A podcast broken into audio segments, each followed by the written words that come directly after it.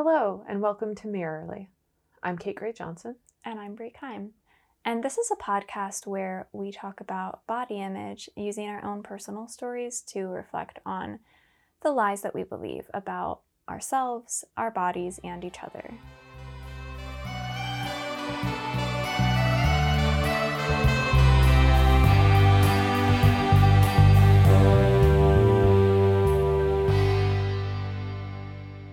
Hey everybody, welcome back to Mirrorly, episode 4. Yay, episode 4! So last week we heard from Brie about her experience with anorexia, and that's this week, me. Yes it is, this week is my story and my experience with bulimia, and I feel like we have to preface this a little bit, because it kind of starts in a weird, abrupt place. So I think we alluded to, if not straight up explained last time, that we recorded your episode a second time because the first time it was just... it was a mess. I was like, I don't even know what I'm saying or where I'm going with this. I feel like the inverse happened with me where like the first time we recorded, I basically just went beat by beat of like what happened, but it didn't really get to the root of what was going on. So after we recorded, I was like, okay, yeah, we should re-record that. Like, I need to take a minute and figure out what was going on inside as opposed to just, this is what happened. Yeah. And so we did that. But it's hard because we're learning how to articulate and share our stories in a way that makes sense and that gets our point across and that is also true to what we went through and what we were feeling and all of those things. And it's hard to do that. Like it's harder than it sounds like it would be. I think we both discovered that. So yeah, the second time that we recorded Kate's episode, it was difficult to, I mean, I don't want to speak for what you were feeling, but from my perspective of that conversation, it was difficult for you to not get too in your head about what you were saying and not try to focus on the way that it sounded.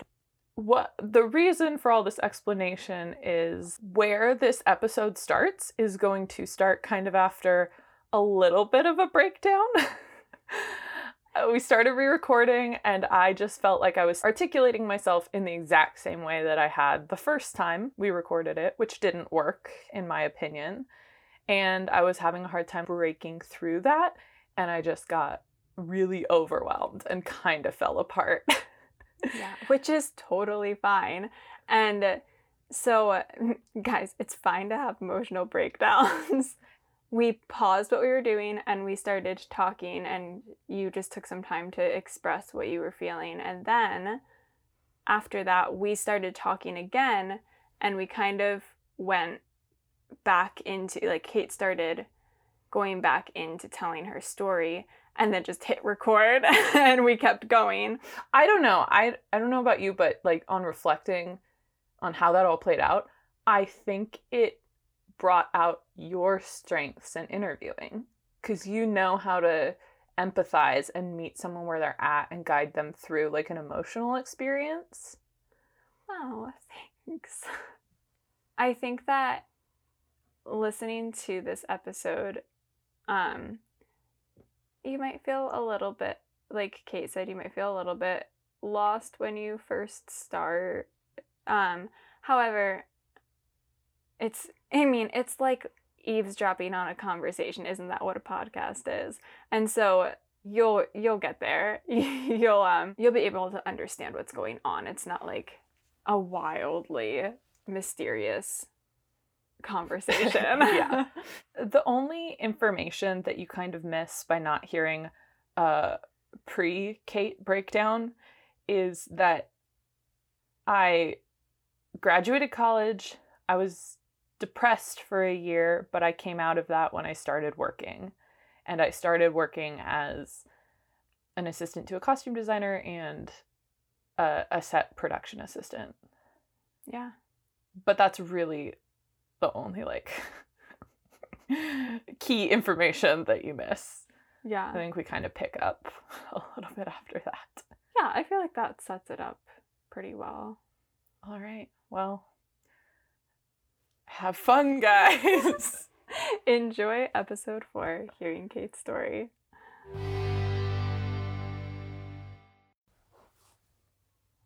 What do you remember about your jobs that you're talking about in terms of that connection? What do you mean? Like you said that you don't necessarily remember specific moments except for in relation to the work that you were doing. So what are those things? But like, what do you mean by that? I don't even know what you mean. Oh, I think I'm asking for an example of what's one of the moments that you do remember in terms of your work. Just any random moment of working? In terms of this.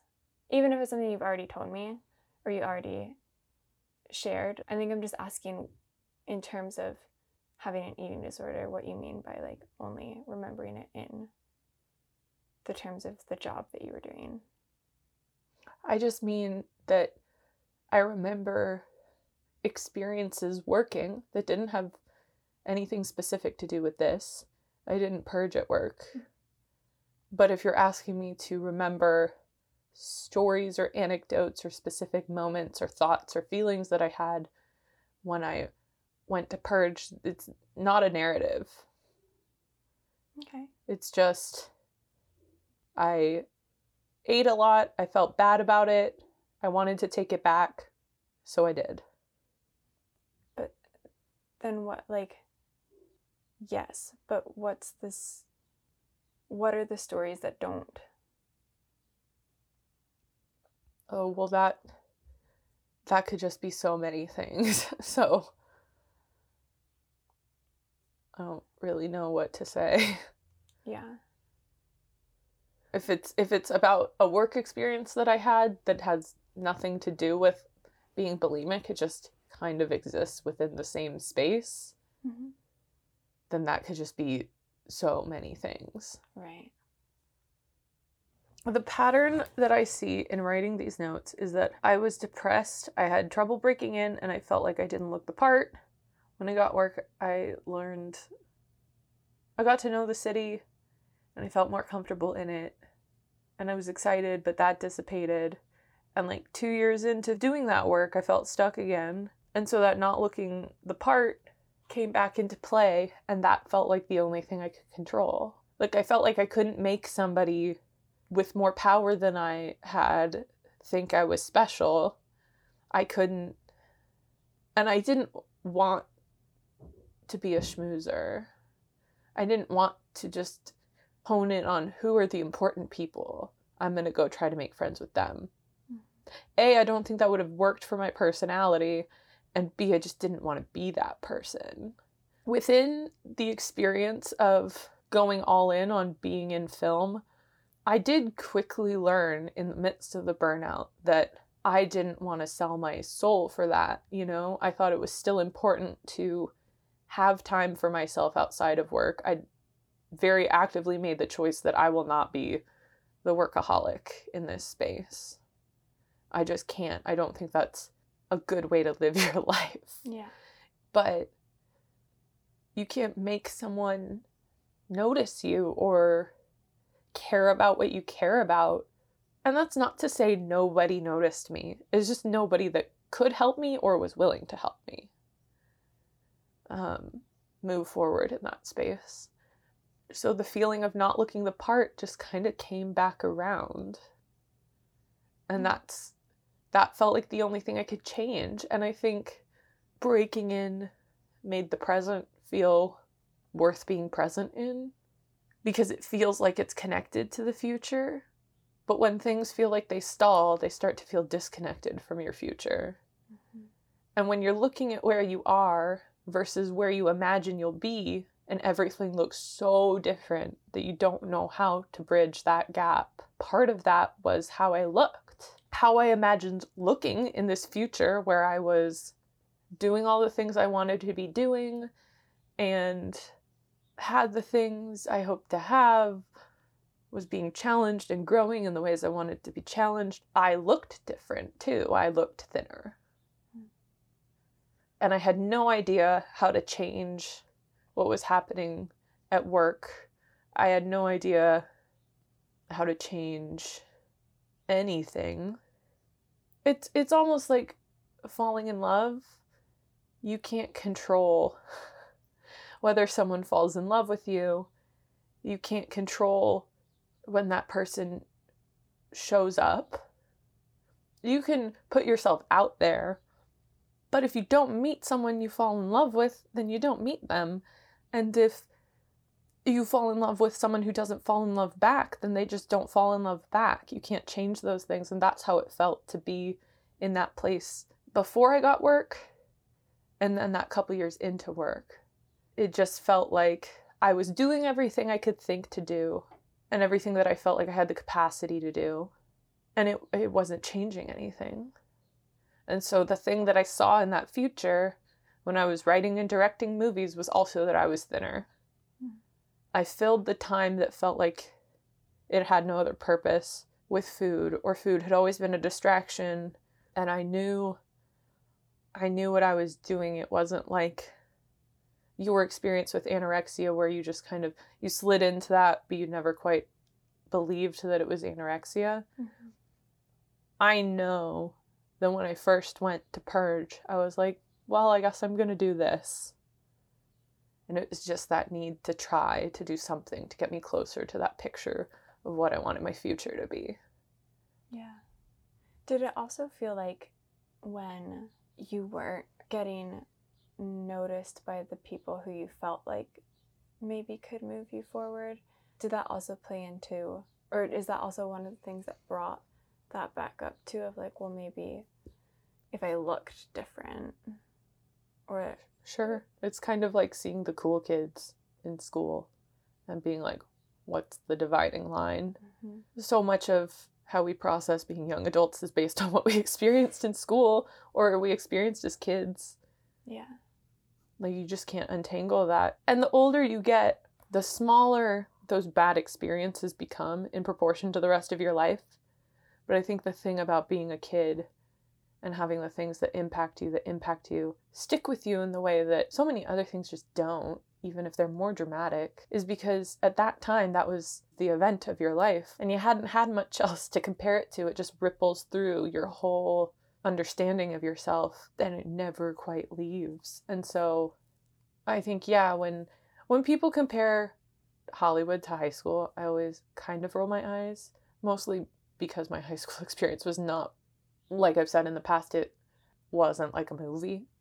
But the concepts of the cool kids and the weirdos or the outcasts, that's a general school or childhood experience. And even in a work environment, not limited to film, I assume, you look around and the powerful people are dressed differently or carry themselves differently, or still feels like there's some kind of stratification between you and the powerful people. Yeah. I think one of the things that stands out to me in what you're saying is that in deciding or choosing to start that cycle of binging and purging, not because you felt like it was a good idea, but just because you felt like you didn't have another option because you had already tried so many things that weren't working for you.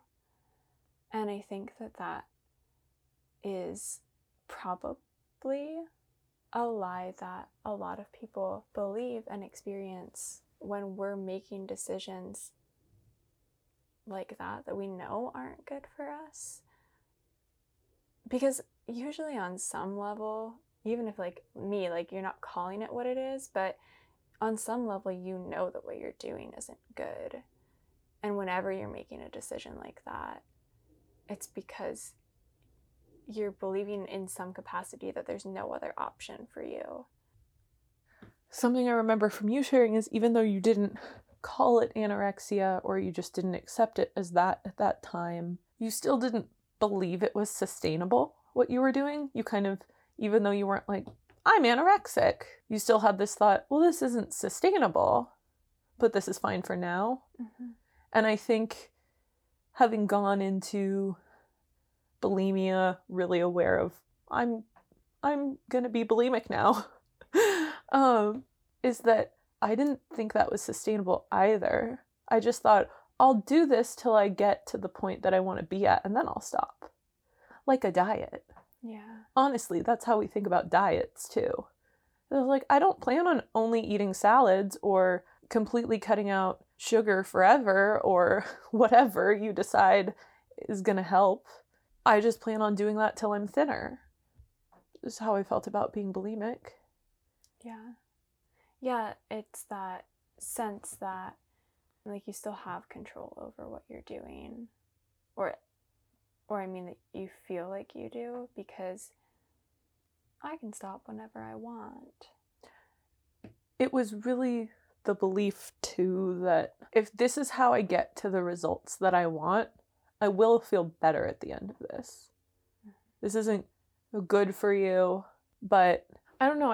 I think there's also like some misunderstanding I had that when you have an eating disorder, you don't have control over yourself in that. And I felt like I had control over myself in doing that. Like I felt like I was very actively making that choice. It didn't feel like an addiction or anything. Mm-hmm. I felt like I was making the choice to do that consciously.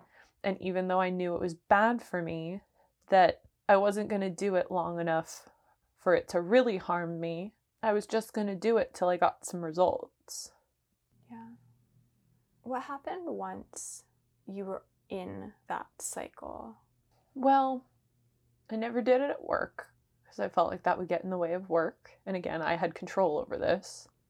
I definitely got comfortable with some of the weirder aspects. Like I had a routine, and even the routine of how I would binge and purge, I didn't want it to damage my vocal cords. So I always drank a lot of water afterwards.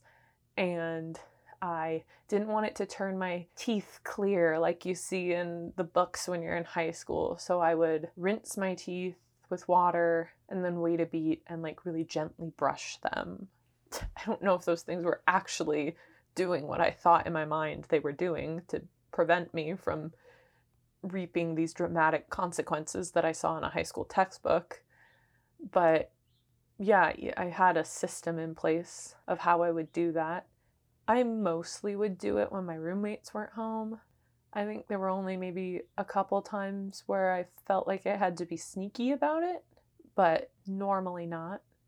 Sometimes I'd weigh myself before and after so that I could see the difference in real time. I just kind of want to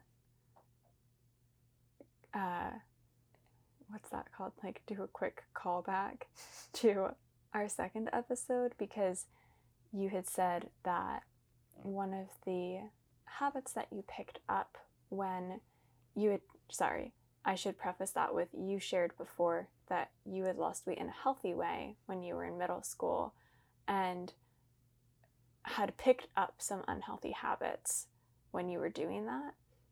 And one of those things was weighing yourself every day, or at least it turned into an unhealthy habit. And I think it's interesting that so long after that came back around, because I didn't ever stop weighing myself every day. There was a low key between then all the way up until I was bulimic. This low-key sense of I need to know where I'm at. Mm. It didn't always dictate some kind of diet spiral or anything when I'd go up and down, but I did always kind of want to be, I think because when I came into realizing that I was chubby in middle school, that felt like a shock, or that felt like a surprise. The veil had been lifted. I think I maintained that habit, because even if it went up or down and I wasn't going to do anything dramatic about it, I wasn't going to be surprised again in that way. Hmm. So did I start using the scale in new and more neurotic ways when I was bulimic, yes, but did I ever stop checking my weight? No. I think one of the really big takeaways that I get when I listen to you tell that part is that I know that you've already said things like this before, but that those lies that you believed and the habits that you formed that eventually turned into having an eating disorder, that happened over a long time, and those things were brewing in you for a while. And it sounds like you didn't have a full-on eating disorder in terms of binging and purging, bulimia. And you can disagree with me because this is your story, but there is such a thing as just disordered eating that I think a lot of us experience and we don't even realize it. But it's just this unhealthy relationship with food where we do things like binging without calling it binging, or we do things like skip meals because we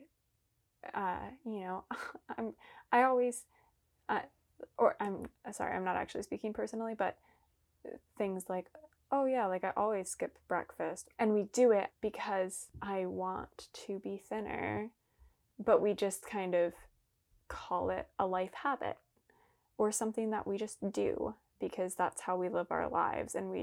But that is an unhealthy relationship with food, or it stems from an unhealthy relationship with food, and is a form of disordered eating, even if it's not the extremes that we think of. And I think it's just important to take note in your story that because you were so conscious of making that decision and calling it what it was when you were doing it, in terms of bulimia, it wasn't a snap judgment decision for you. I think I'm just realizing in listening to you, oh, all of those things sound like they were already building up into that point. Definitely. And I had tried dieting before that too. There's a reason why I felt like that was my only option left. Mm. You know, yeah. It's not that I had never tried a fast or tried cutting out this thing in the ways that are presented as completely normal.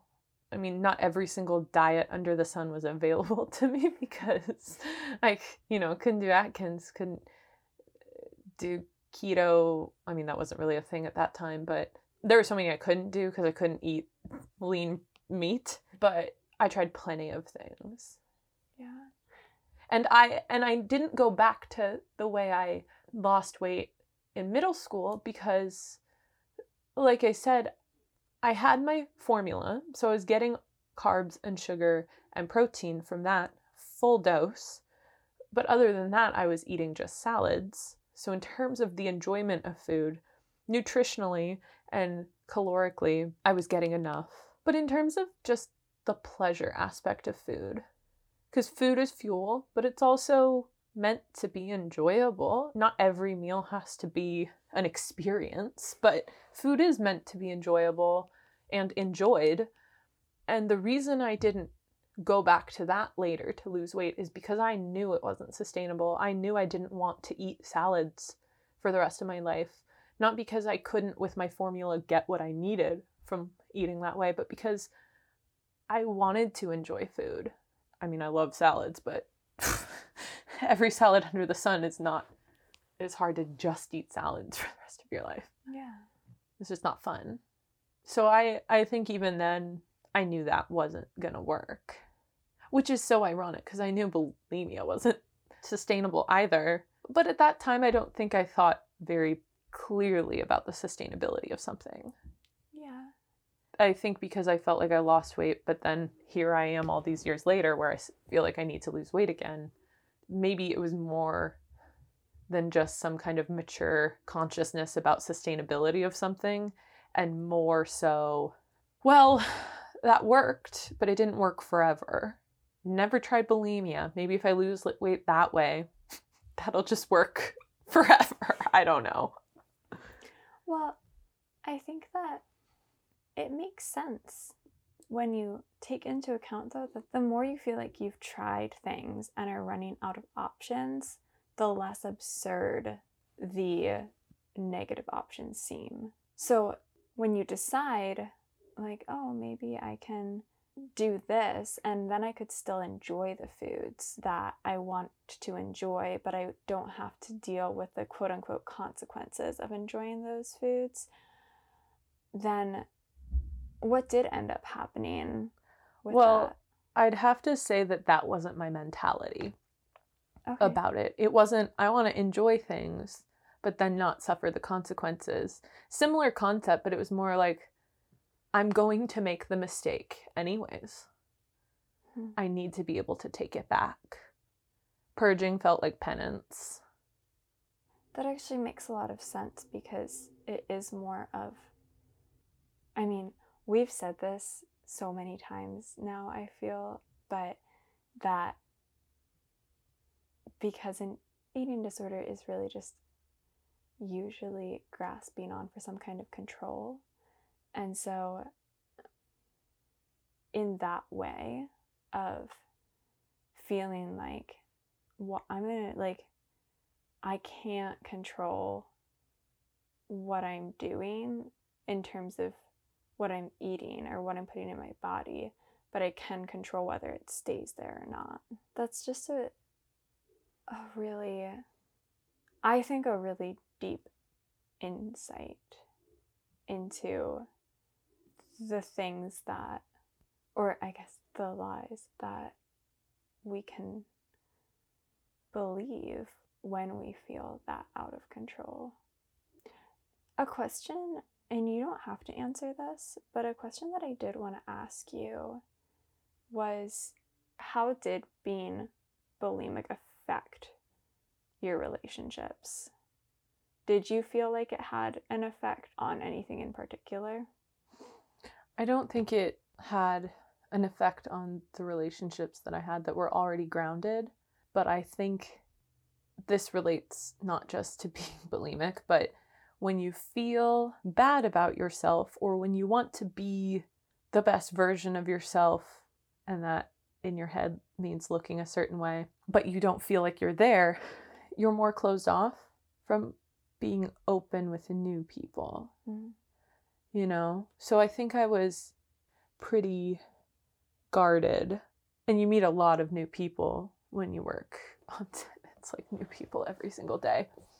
I mean, this is part of my nature anyways, but I think I was guarded in a particular way. And I think when you're focused on your own appearance, when you're focused on any particular feature of yourself, you do filter how people are responding to you through that. Like, you think everything is related to that. Mm-hmm. So I didn't feel like that with my close friendships or my family relationships, but in the day-to-day work environment. Did you find it hard to stay present when you were directly dealing with being in a cycle of binging and purging? Like, all of the ways that you felt bad about yourself, was it hard to stay present in work or just life in general? When we talked about re-recording your episode, because the first time we recorded it, you just didn't feel like it was cohesive or made a lot of sense. It was the first time you'd articulated that story. My advice to you was to make a timeline, right? Yeah. Just, you know, give the emotional person a little more structure to process through. And when I tried to take my own advice on that, the actual experience and pinning it down to an age or a time was very difficult for me. So I think in some regards, yes. I think a lot of the stories and the anecdotes of my experience working probably happened over that period of time. I'm sure I remember plenty. I remember so many things. They're just all kind of in a blender of that general time period. But I know that before I started purging, and I think I've said this to you before, that food was a way of feeling present. Mm-hmm. You know, this cupcake is right in front of me and it's here and now, and I don't know if it'll be there tomorrow, so I'm going to have it here and now. In other spaces, it was very hard for me to be present because while I have so many good, interesting, weird, funny memories from doing that work, and I definitely had moments of being very present, that work felt like a part of a story that wasn't about that moment. Mm. I had this imagined future for myself that this fed into, but didn't look like this specifically. I don't know that being bulimic or being specifically in a place where I'm actively bulimic shifted that greatly, but that existed mm-hmm. in and around that time. Yeah, that makes sense. And I think when you see yourself that badly, but you can imagine yourself, again, I can imagine the version of me in the future that's thinner. I don't know if you ever felt like this, but it always feels like, oh, well, not with your closest friendships, right? But in the work environment or with people that you want to get to know or whatever, it feels like, oh, well, now they're always this is always going to be their first impression of me. Mm. They're never going to think of me as just that future self. So it's kind of tainted. Interesting. Yeah. Yeah, I do understand that though. I think maybe the question that I asked you was reverse in what the actuality of it was, is that, and we've talked about this on previous episodes, that the lies that we believed as kids and as teenagers and as adults, most of them didn't stem around food, but that's where we put them, or that's how they kind of bled over. And so maybe, I think what you just said is really an example of that, of waiting, because in the future, I will be whatever you tell yourself, like I'll be better, or I'll be in a position of power, or I'll be, it doesn't matter. It doesn't matter what you're picturing your future to be, but then it kind of can become just about that, right? And then it is hard to be present when you're so focused on that bigger story of where you want your life to go. And so those things, it's not so much maybe that having an eating disorder or your relationship with food bleeds over into those things, but those things bleed over into that. Does that make sense? Mm-hmm. Do you have any specific moments that you remember and want to share about, I guess, about how that feeling of taking control like that shaped your experience of being present? Does that make sense? Yeah, I mean, I don't know if I have anything I could say about how that shaped my feeling of being present. When you're doing something dramatic, for lack of a better word, you feel present. Mm. So I guess there's that, but I couldn't assess even from my vantage point now whether that's what I needed in life, just to feel present. Mm. I don't think that was the crux of what was happening. I'm sure that I could have benefited from knowing how to be present in healthier ways. And I think we all need to know how to be present, just as much as we all need to have some kind of sense and vision for the future. Sure, yeah. You know, like that's not a bad thing. It's living in that space or being so focused on that space that it takes you away from the present. That's a problem. But you need both of those, just as much as you need to be able to reflect on the past. all those spaces are important. They just kind of get out of whack sometimes. I will say that binging, we kind of talked about binging and purging as the binging feeling like I was making a mistake and the purging being taking that back. And once you kind of commit to bulimia, or at least this was my experience, making the mistake no longer felt as overwhelming as it had before. Didn't feel like you were ruining anything in the same way you felt like you were ruining a diet or a plan, because this was the plan. And then in some ways, even though there are still so many negative feelings wrapped up in that, you can just enjoy eating the food. I remember getting kind of addicted, for lack of a better word, to the feeling of being overfull, because that meant now I was ready. I was primed to go purge. Yeah. In the same way that I think when you're dieting and you go to sleep and you have a little bit of a pang of hunger, you're like, oh, I'll be lighter tomorrow. Mm-hmm. It's almost the inverse of that, but the same sensation of like, now's time. Yeah. So in that sense, I felt freed to lean into the pleasure aspect of food, I suppose, mm-hmm. without wrapping it up in the kind of guilt that I was wrapping it up in before. And, you know, we mentioned Set has a lot of free food, so I had plenty of ammo. Again, I wasn't purging actively in the middle of a workday, but, you know, you bring some food home or you purge when you get home at the end of that day kind of thing. So, you know, that is still true. I do remember when you live that way, I think probably with anything, eventually you have to up the ante for it to be fun.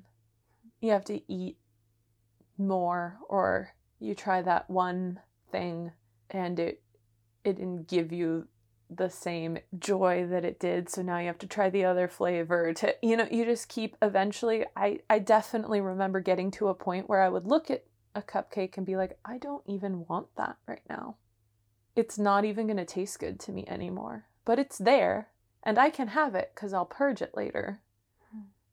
So I'll have it. I got some results from being bulimic, but it was not like I dramatically lost weight. So after a period of time where my gag reflex was a little more dulled, it took more work to purge because I'd been doing it for so long. And I wasn't even really enjoying the food anymore. And I lost a little bit, but I was at a quote unquote plateau. So funny to talk about a plateau and talking about an eating disorder. But I remember just thinking, well, this is bad for me and I wasn't going to do this forever anyways. I should probably stop. And I did for a while, for a good chunk of months, I think. Mm-hmm. But I did end up relapsing because I still wanted to be thinner. I still felt like I was out of options. I still felt stuck. And I think I relapsed at home maybe a couple times, but they were one-offs, and it was just kind of like, that was just a one-off. I'm not like back to doing that again. I just, that feeling of making a mistake and that relief of taking it back doesn't just leave you, you know? Yeah. That system giving you some kind of relief, especially if you've avoided it for a while. The last time I ever binged and purged, I was at work, and our lunch break came around, and I had eaten a lot that morning, and then I ate lunch, and it was another one of those situations where even though I wasn't in that cycle, just I had eaten so much and none of it was fun to eat. Mm. I just kept eating, searching for the fun, and by the time our lunch break rolled around, I just felt overwhelmed by how terrible a decision that was and how it didn't even pay off in any regards. I think there were a couple times that I felt like I overate before, but I could justify not going to purge because I was like, well, it gave me some satisfaction and that's not a good idea and I don't do that anymore. Yeah. And so I'll just take my lumps because at least I found a little bit of satisfaction in it. But that was a day where, yeah, I just felt like I had made that mistake again. And I think I felt free to go purge because so much time had passed. And a one-off didn't feel like it was as bad for you as a consistent habit. So I felt like I could justify it. And I, in my mind, was certain that this wasn't going to ever become that perpetual habit again. I mean, it didn't, but I don't think I was correct in thinking that necessarily, you know? Yeah. I just want to clarify that. That was me telling myself that. But I had never, like I said, I had never purged at work. So I was very, very intentional about being discreet about it. And I was, I'll name drop this one time because I just love that. Please do. I was on Warner Brothers lot. So, yeah, I was working on a show on the Warner Brothers lot, and we were on a stage closer to the back lot, but the show had a different stage on the opposite side of the lot. And it's a big lot. So I was very intentional about being discreet about doing that. So I walked to this other stage, and another part of walking over there was this stage had what you call gold rooms, cast gold rooms. So they were like these little mini hotel rooms almost. Big bathrooms, couches in them and stuff where, you know, actors on sitcoms would hang out between their scenes and stuff. Anyways, I went there because it was on the other side of the lot, far away from everybody, and also because there would be room for me to do my business. You know, a bathroom that is not your personal bathroom is always dirty, but for some reason those just seemed cleaner to me. Yeah. I would also just like to note, there was never a period of time during this where I was like, barfing isn't gross. I always thought it was gross. Sure. That's just how desperate I felt. Yeah. So I feel like that's a good thing to clarify.